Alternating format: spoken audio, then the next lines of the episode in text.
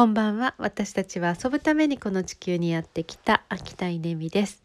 えーと、先ほどですね大人の遊び、えー、落語の話寄席を今日企画しましたっていう話をしたんですけれども、えー柳家三之助師匠がお話をする中でまずね落語に入る前にうんと結構長い枕っていうあのお話があるんですよね。えー、まあこう一人喋りですけどこう雑談みたいなあの前座みたいなですね、まあ、そういうお話があるんですけどその中でなんかいろんな話をしてくださったんですが、えー、一つ印象的だったのが、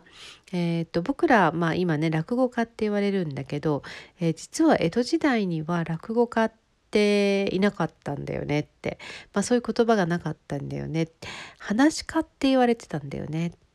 言われたんですよね。でそこから私はなんかすごくこう自分の中で膨らむものがあって話し家っていうふうに言われると、えー、もしかしたら私もですね話し家のあの末席なのかなっていうふうに思ったりするんですけど、えー、なんかこうね話したりすることが仕事っていうことですよね。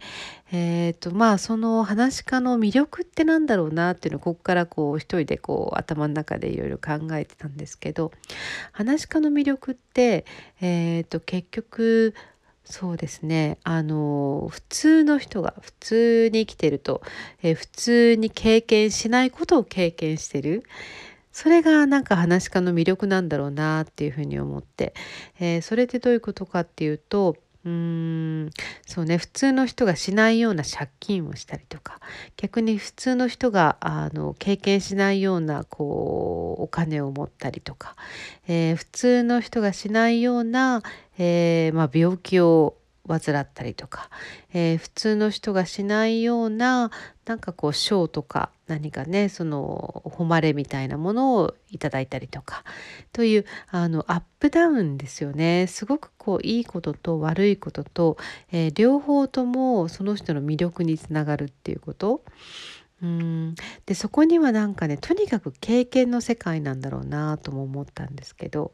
えー、経験の世界っていうのは結婚しないよりはした方が、えー、子供を産まないよりは産んだ方が、えー、離婚しないよりはした方が、え不倫もしてしないよりはした方が、えー、なんだろう、えー、っとリストラもされないよりはされた方が、えー、なんか全てこう経験としてその人の中にこう蓄積されてそれがその人が話す別にそのこと話さなくてもいいんですよねあのリストラされた経験を話さなくてもいいんですけどその人がなんか小話で何かそういう話をした時に、えー、経験が伴っているとその話が面白くなるっていうのかな。なんかそういうことが起こるんだろうなっていうふうに思うとえー、っとまあこの話家落語家だけではなく対人支援をしている、まあ、コンサルコーチカウンセラーメンターみたいな仕事をしてる人もやっぱりその人の魅力って経験っていうことにものすごく直結してるなっていうふうに思いました。